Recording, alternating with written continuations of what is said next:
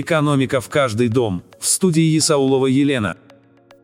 Приветствую вас, дорогие радиослушатели. Меня зовут Исаулова Елена, и я уже почти выпускница Высшей школы экономики по специальности финансовый менеджмент. Поговорим про эластичность спроса. Эластичный значит гибкий, гнущийся, то есть приобретает мягкие свойства в зависимости от воздействия на него разных факторов.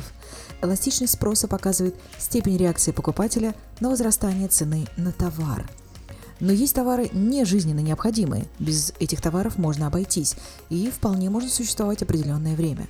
Поэтому повышение цен на автомобили на 20% приведет к резкому сокращению сделок на автомобильном рынке, поскольку автомобиль – это не товар первой необходимости. Ну, смотря для кого, конечно. Значит, на эластичность влияет важность товара. Автомобили, турпоездки, третья дача, безделушки, пятая пара сапог – это то, что считается товарами сверхпотребностей. А есть товары, без которых э, вы точно не сможете жить. Товары, которые являются необходимыми в повседневной жизни. Вода, как питьевая, так и просто из-под крана. Электроэнергия, хлеб, соль, сахар. Э, необходимые продукты, мыло, чистящие средства. Для меня, например, это шоколад. Шутка. Вода в пустыне, электроэнергия на подводной лодке, кислород на космической станции и многое другое, что кажется нам сейчас каким-то недосягаемым, на самом деле является жизненно необходимым, и за это мы готовы будем платить любые деньги в предлагаемых обстоятельствах. В эпоху голода хлеб был практически золотом. За лекарства от чумы люди отдавали любые деньги. Вот это и называется неэластичный спрос. Он не гнется. Спрос не идет по законам того спроса, о котором мы говорили в прошлой передаче. Этот спрос был, есть и будет, какая бы ни была цена на эти товары. Этот спрос не гнется, он не эластичный. Если у вышеперечисленных товаров найдутся заменители, то эластичность станет более гнущейся. В пустыне может не быть воды, но то, что ее заменит и принесет ту же пользу, спасет от жажды, будет ее естественным заменителем – и тогда спрос на воду в пустыне станет чуточку эластичным. Но не будем брать пример с известного выживальщика и ведущего Биара Грилса, который вместо воды мог выпить... Да-да, мог выпить то, что вы никогда не сможете. Обратите внимание на товары-заменители, посмотрите вокруг себя, что из повседневных товаров можно заменить этими самыми заменителями. Опять же, заменители мы ищем тогда, когда наши доходы не позволяют купить все и вся по самой максимальной цене. Вода в пустыне дорогая, но у вас нет и этих денег, и тогда вы ищете ей замену. И это нормальное поведение человека. Главное – это время, которое есть у вас, чтобы найти заменитель. Если время есть, эластичность на воду чуточку возрастает.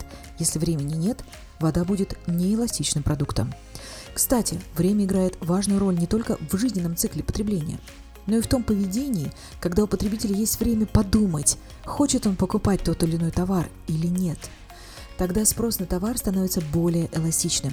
Время – важная часть поведения потребления. Про расходы потребителей тоже поговорили. Смею рассказать про богатых, у них свои причуды. Товары класса люкс для них имеют неэластичный спрос. То есть они привыкли покупать антиквариат, картины, дорогой алкоголь по тем ценам, которые есть, и без поиска заменителей. Хочу Ван Гога и куплю. Вот поведение богатых.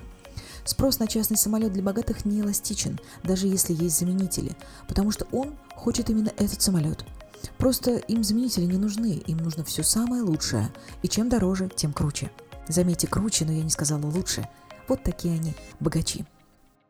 Но я вас обрадую – Доходы нас с вами, если они вырастут, тоже приведут к снижению эластичности. Может быть, до богачей нам далеко, но мы начнем покупать айфоны вместо китайских смартфонов, просто потому что имеем возможность купить iPhone по этим гигантским ценам. Эластичность спроса на iPhone постепенно снижается, и мы не ищем заменителей. Итак, математика в вопросе эластичности очень проста. Положительная эластичность – это когда увеличение доходов идет к увеличению спроса на товар. Отрицательная эластичность, когда вы богатеете, но спрос на дешевые товары падает, получается отрицательная динамика. Нулевая эластичность – это когда объем спроса совершенно нечувствителен к увеличению или снижению дохода. Такой вид эластичности касается товаров первой необходимости.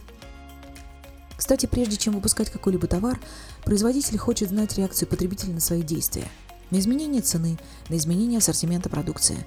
Производитель тем самым прогнозирует объем продаж и выручки – Такие математические расчеты на производствах делают финансовые аналитики.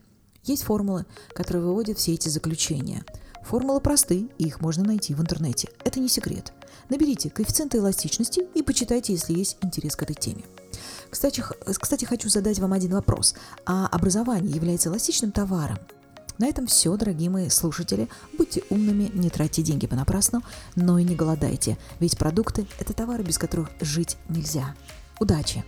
Наша программа «Экономика в каждый дом» выходит на всех доступных подкаст-платформах. Скоро наши передачи можно будет увидеть на YouTube и в телеграм-каналах, просто пока руки не доходят, да и не блогер я, не инфлюенсер. Это была Исаулова Елена. Услышимся ровно через неделю.